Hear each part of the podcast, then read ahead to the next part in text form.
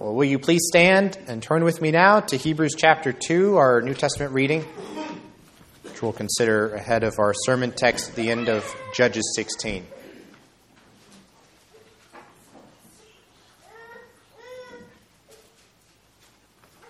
Okay, Hebrews 2. Therefore, we must pay much closer attention to what we have heard, lest we drift away from it. For since the message declared by angels proved to be reliable, and every transgression or disobedience received a just retribution, how shall we escape if we neglect such a great salvation? It was declared at first by the Lord, and it was attested to us by those who heard, while God also bore witness by signs and wonders and various miracles and by gifts of the Holy Spirit, distributed according to his will. For it was not to angels that God subjected the world to come, of which we are speaking. It has been testified somewhere What is man that you are mindful of him, or the Son of Man that you care for him? You made him for a little while lower than the angels. You have crowned him with glory and honor, putting everything in subjection under his feet. Now, in putting everything in subjection to him, he left nothing outside his control.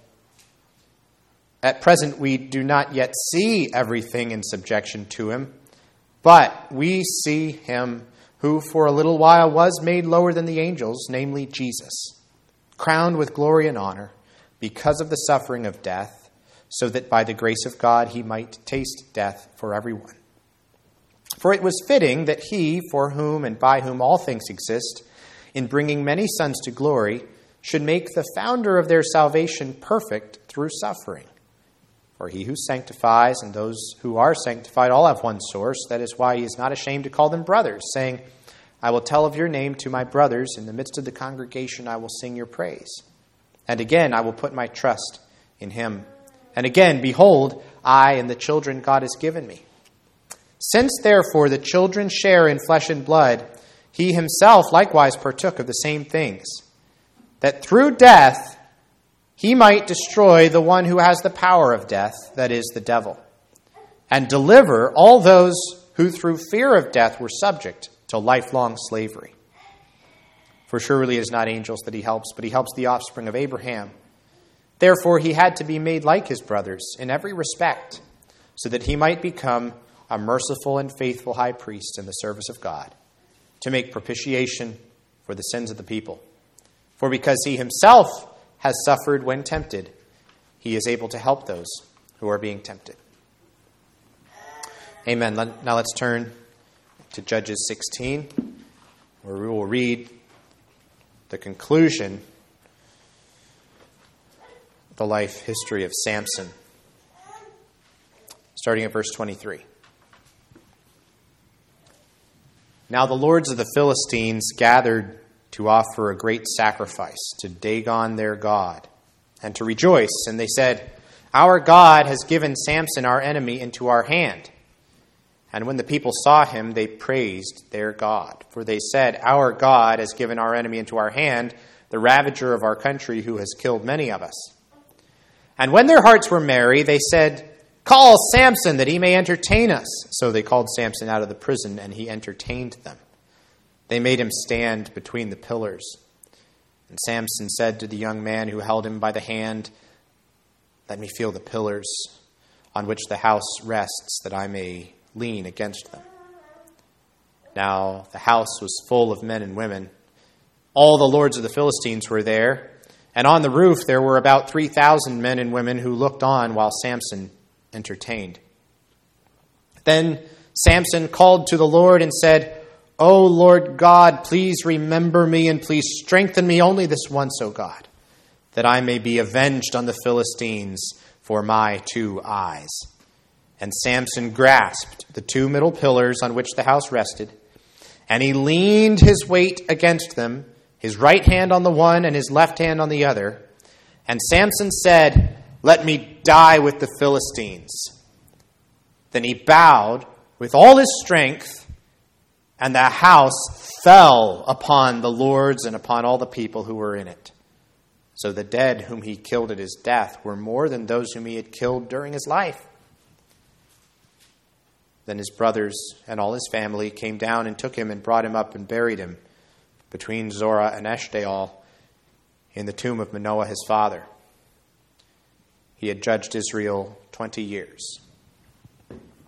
Amen. You may be seated.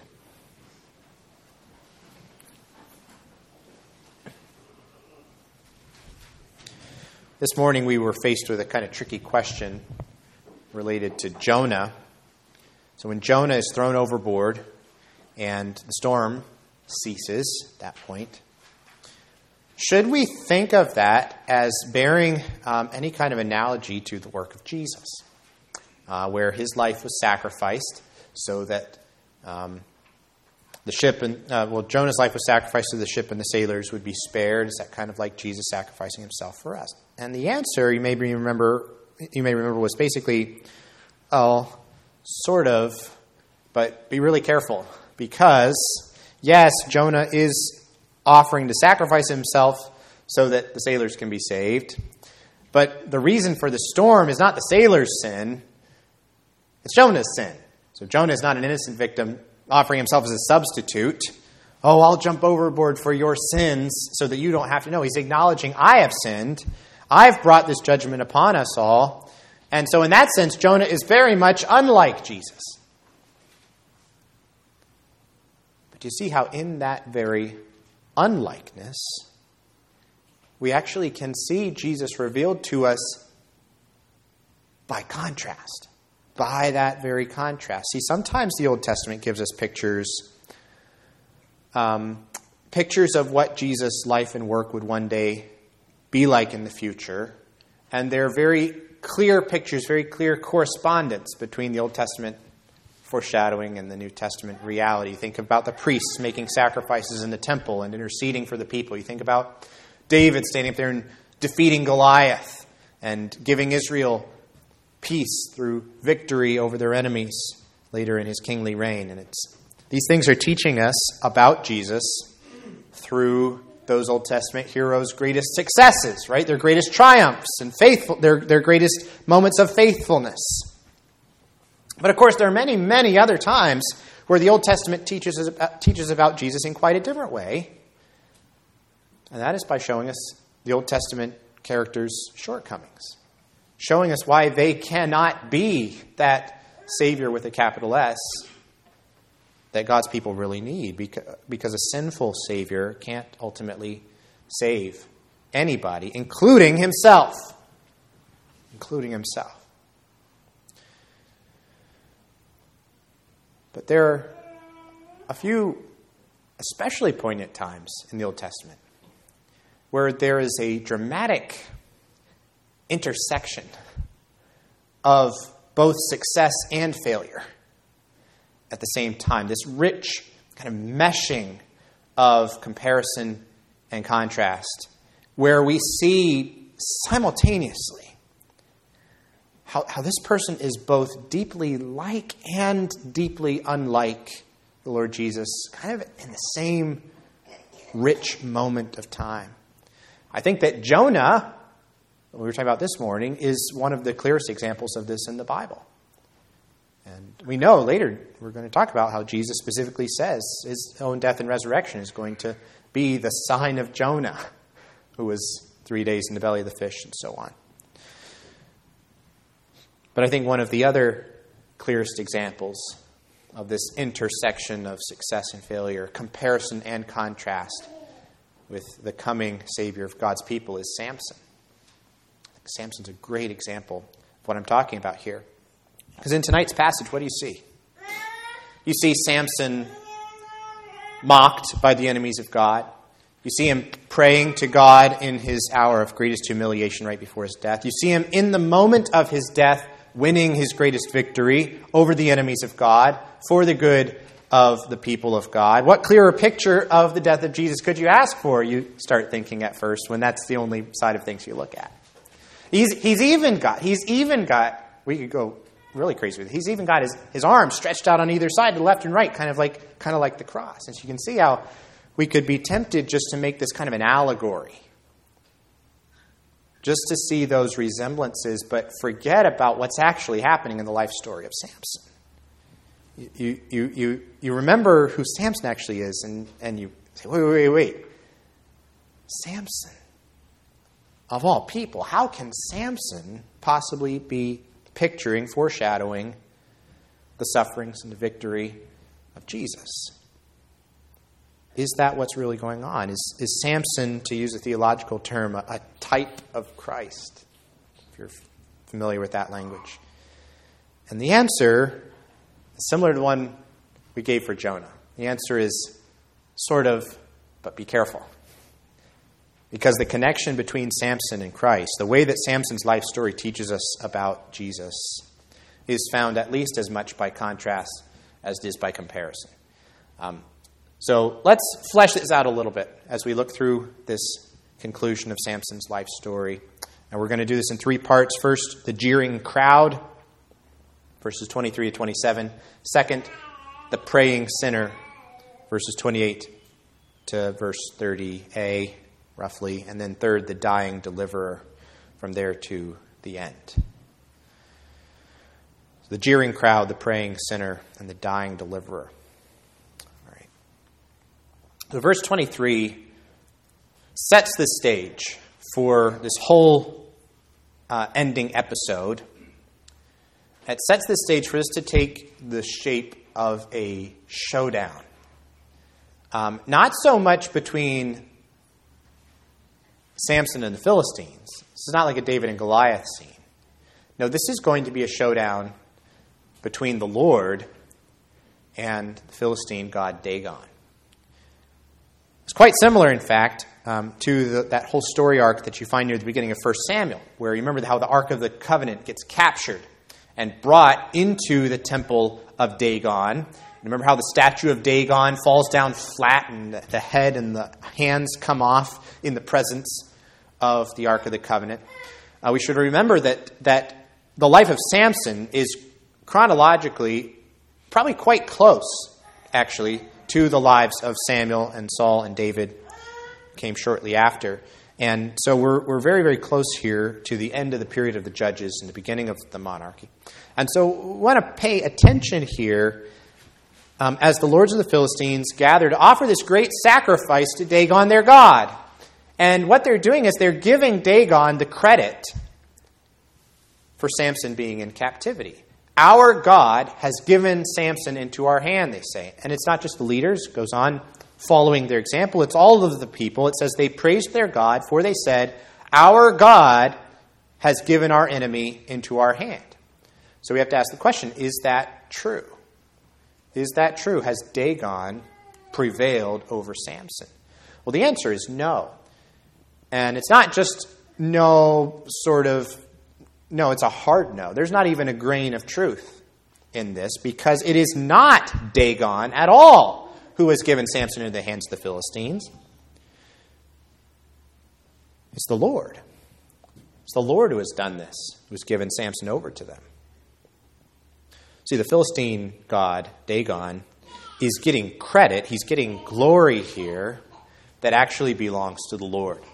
And so, what's going to happen is the Lord is going to step in here to demonstrate his power, to demonstrate his preeminence over Dagon and all of the other false gods of the Philistines in this way that in their greatest moment of triumph, the Lord is going to bring about their greatest defeat. Um, so you can see how the people are getting to this uh, kind of emotional peak of their worship service to Dagon, right? They're, they're all excited. The, the religious enthusiasm is just flowing. Um, this is a, a, good illustration, just as an aside, of how um, a sense of enthusiasm and religious fervor is not a guarantee that the worship that's going on is actually pleasing to the Lord.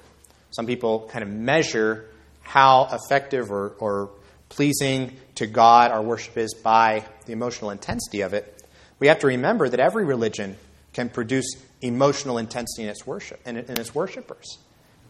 False religion can create this emotional high of a feeling of worshipfulness. So that feeling of worshipfulness is not an effective measurement of how faithful our worship is or how pleasing to the Lord.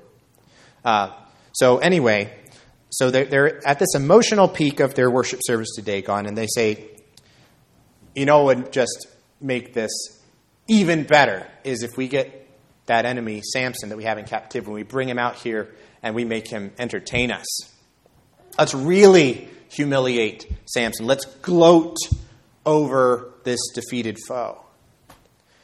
Um, and here's the, the first place, I think, where we can see Samson presented to us by the Holy Spirit as both like and yet unlike the Lord Jesus. You can think of Samson here as stricken and smitten and afflicted. You can think of him with foes insulting his distress, many hands raised to wound him, none would interpose to save, by foes derided, with grief and shame weighed down, now scornfully surrounded, despised and gory, bearing shame and scoffing rude. All of those rich, precious ways that we describe the sufferings of Jesus. Not just on the cross, but think about before that, during his, his arrest and trial, the mockery of the Roman soldiers, the insults of the temple leaders, and the condemning roar of the crowd. Think about David in Psalm 22, how he says, Dogs encompass me. A company of evildoers encircles me. They stare and gloat over me. This is the kind of thing that Samson is enduring here, encircled by his Philistine enemies staring and gloating over him. Then you remember why is this happening to Samson? What put him in this situation? Samson has brought all of this upon himself. Every bit of what he is experiencing here, he has richly deserved. See, when we look at Jesus, we say some other things too, right? We say, who was the guilty? Who brought this upon thee? Alas, my treason, Jesus, hath undone thee.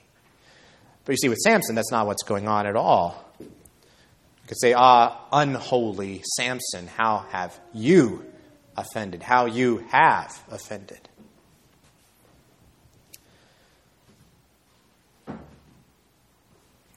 But then, you go back on the other hand again. Back on the other hand. Yes, Samson has acted very wickedly. Yes, Samson really does deserve all kinds of bad consequences for his actions. Uh, but of course, that's because of his sins against, against God, right?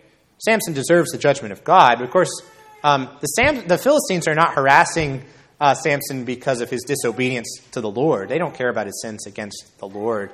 They care about the trouble that he's caused against them. All the Philistines that he's killed. That's why they're mad at Samson. Um, and uh, of course, those defeats of the Philistines, those that was the one thing in his life that he did that actually was on mission. That's actually what he was supposed to do. He was supposed to fight Philistines. And so, from a divine point of view, Samson deserves suffering. But from the Philistine side of things, well, they have what, what right do they have to be Samson's judge? What right do they have to uh, gloat over and harass the servant of the Lord in this way? See, relative to the Philistines, Samson is still God's man.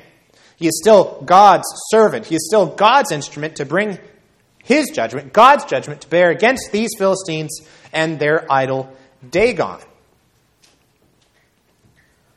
Flawed and ungodly though that servant of God may be, he, as an Israelite, in this circumstance represents the people of God in a sense is representing the Lord himself.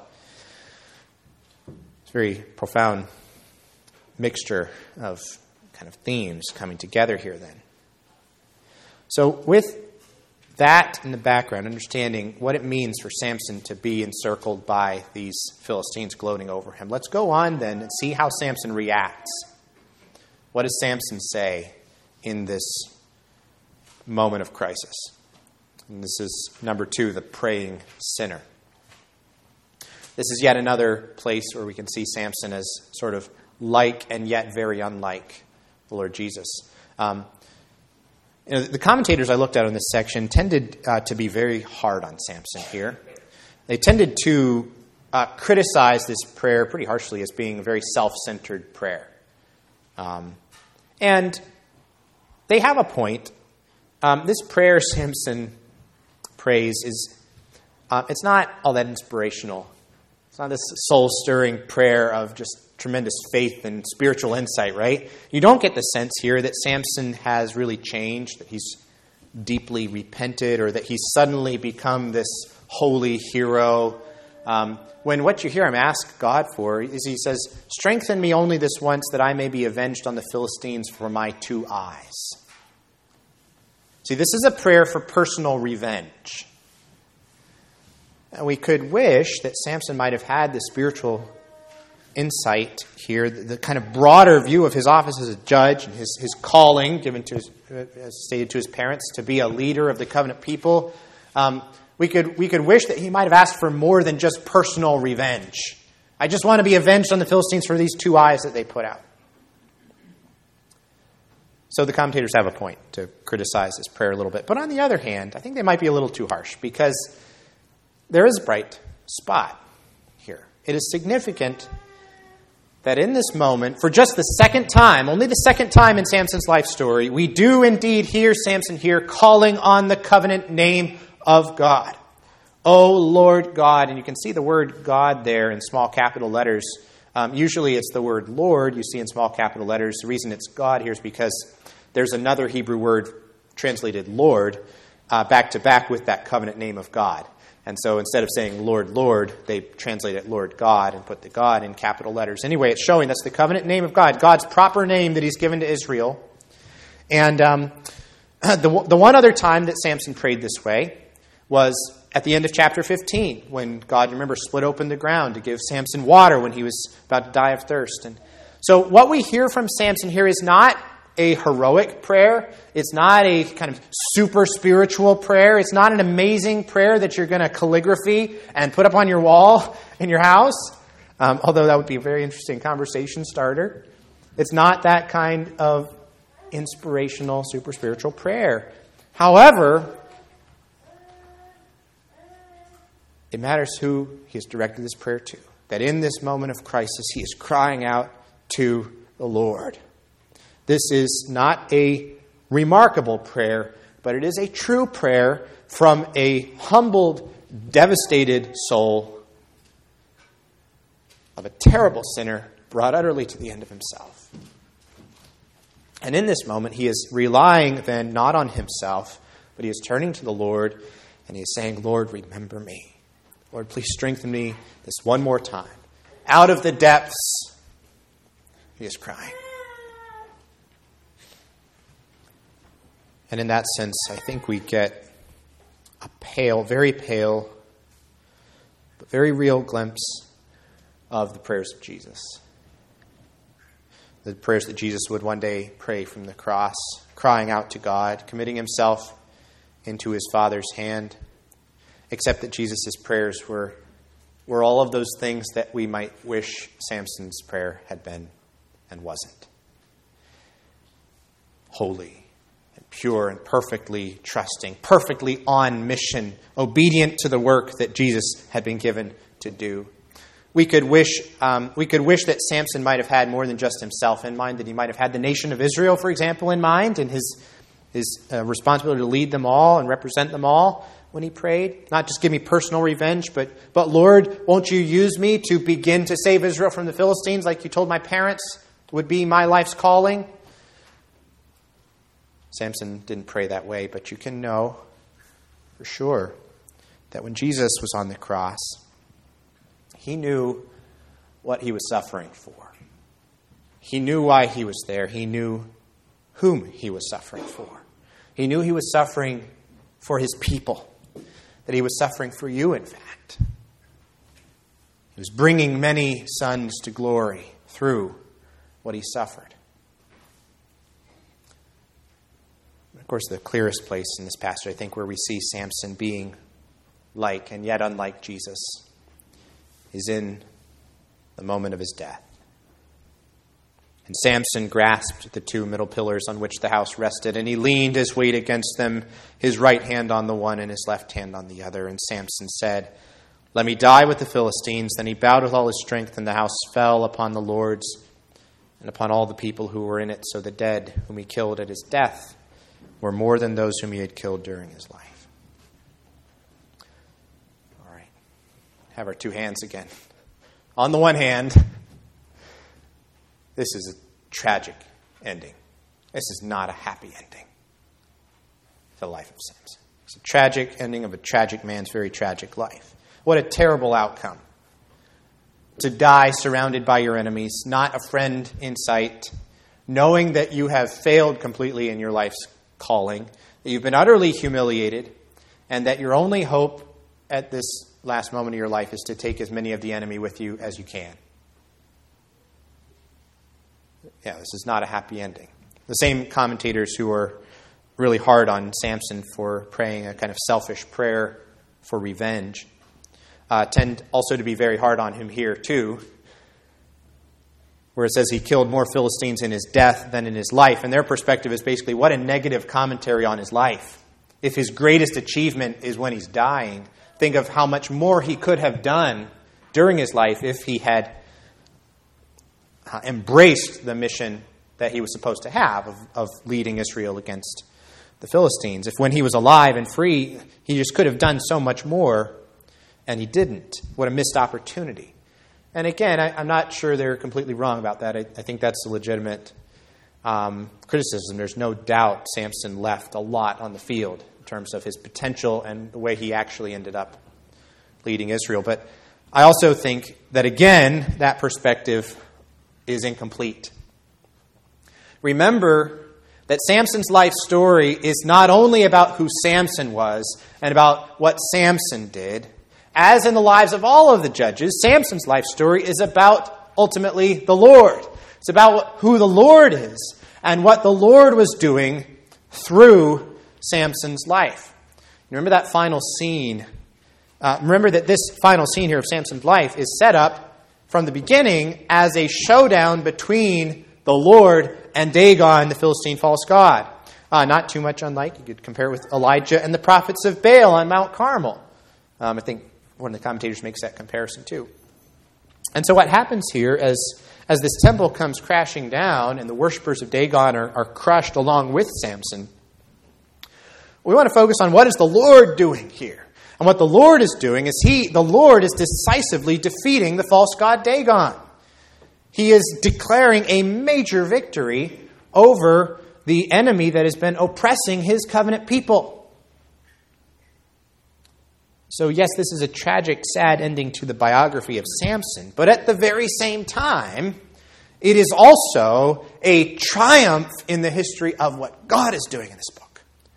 A triumph in the history of God's gracious, supernatural, saving intrusions of power and mercy and deliverance into the history of His undeserving, sinful, suffering people and their undeserving, sinful, and suffering leaders. The defeat of the Philistines here is good news for Israel. It's good news for Israel, and it shows that the Lord is going to do for Israel what Samson could not do, did not do, failed to do, never, never really consciously tried to do. That is, to use his strength for the salvation of the nation, to win a victory on Israel's behalf that Israel, including its very mightiest champion, Samson, could not win for themselves. That's what the Lord is doing. And he's doing it through Samson. That's what makes it all the more remarkable. And so while Samson's death is, in one sense, an ultimate defeat, not just a defeat, but a ultimate, an ultimate defeat. Let me die with the Philistines, grouped together with them, sharing their fate. In another sense, it's a great victory. But it's not Samson's victory, it's the Lord's victory the Lord's victory. And not just that, but it also teaches us something. It teaches us something about the way, the manner in which God wins his greatest victories. The way that God intends, not just once, but repeatedly in history, to carry out his plan of salvation. It teaches us the pattern of God's saving work, the shape of God's plan of salvation. It teaches us that the Lord intends to win his greatest victories through what outwardly looks like defeat. And it is in that way that I think that we can responsibly say that the death of Samson, yes, points us to Jesus' death on the cross. Because on the cross, it was indeed through death that Jesus destroyed the one who holds the power of death and delivered all those who, through fear of death, were subject to lifelong slavery, as we read earlier from Hebrews 2. It was through suffering, it was through humiliation, through the mockery and the insults and the jeers of the crowd that God planned for his servant Jesus to make his way doggedly along that path of suffering that leads to glory.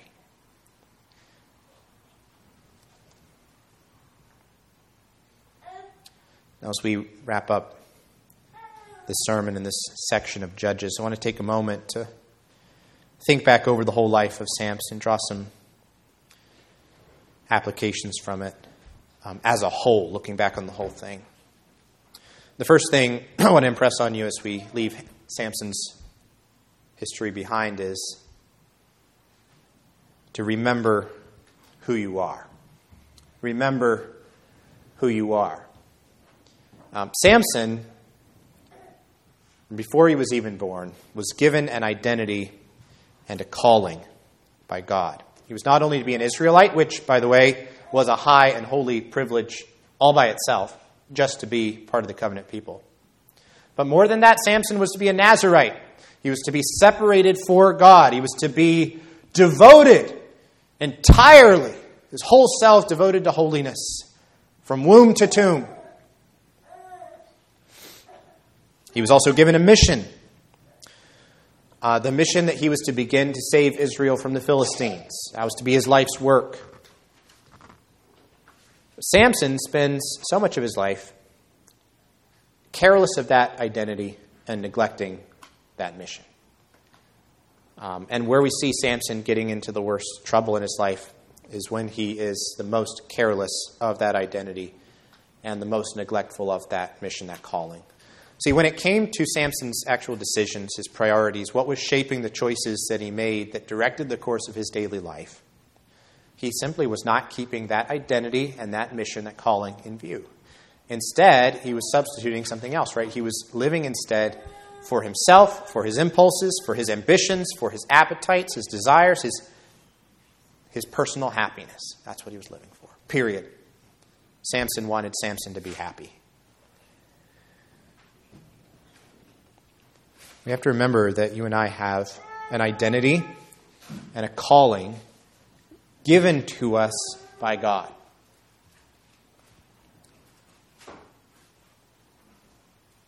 This is quite different from the way the majority of the world thinks about identity and destiny. The majority of the world, your identity is whatever you decide you want to be, and your destiny is whatever you want to do. But that's not true for us. We are children of God. We're united to Christ. We belong to Him. God calls you a saint. Believe that? God calls you a saint.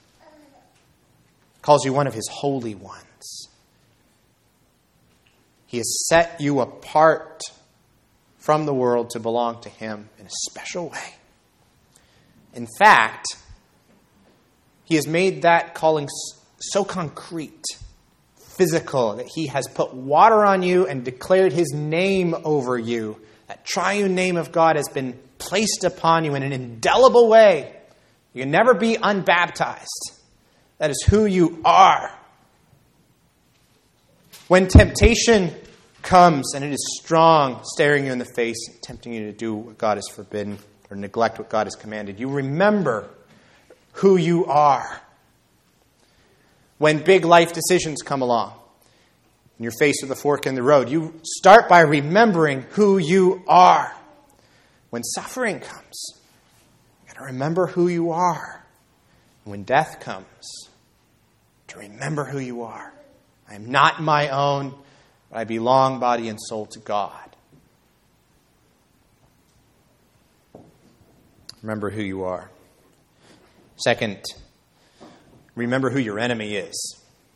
Remember who your enemy is. Samson was called from birth to begin to save Israel from the Philistines. He was supposed to view the Philistines as his mortal enemies, as the oppressors of the covenant people, and he was supposed to deliver Israel from them. He was supposed to protect the Israelites from these Philistine predators.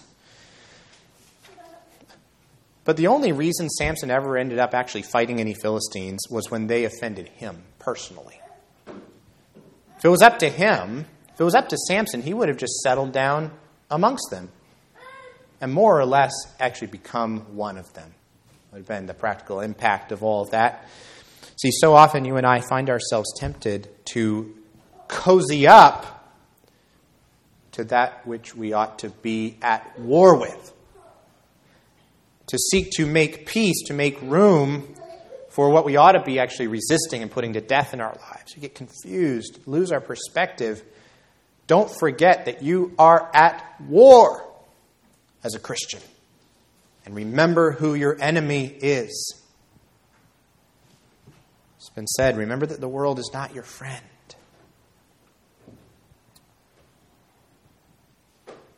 Remember who you are.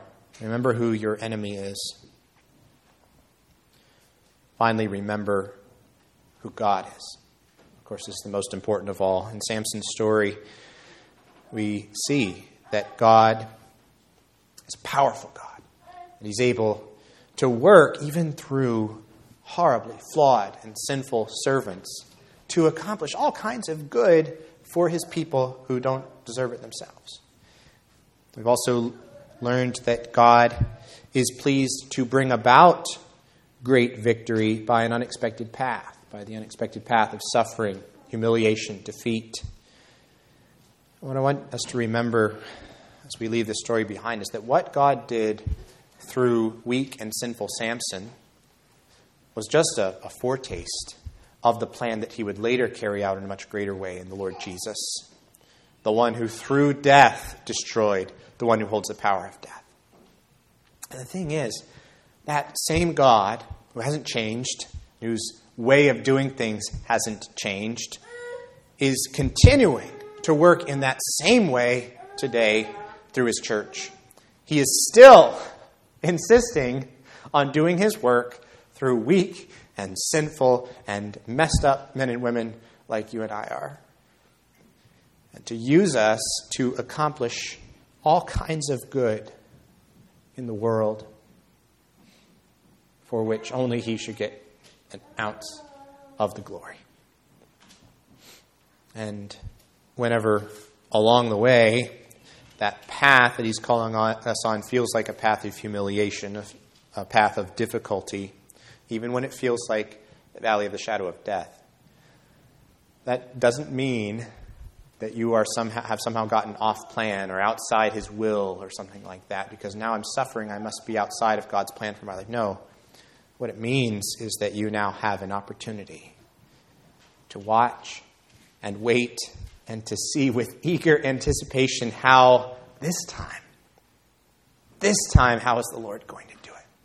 This time, how is the Lord going to bring his victory out of my defeat? How is the Lord going to bring good out of evil, and joy out of sorrow, and deliverance out of death again? He did it for Israel through Samson. He did it for us and for all of his people through Christ. And he is doing the same thing now in you and through you in Christ. Let's pray. Our God, thank you once again, as we have many times already, for the life of Samson, for your work in him and through him in spite of all his wickedness. Lord, we ask that you would please humble us by reminding us of how like him we are in the worst kinds of ways.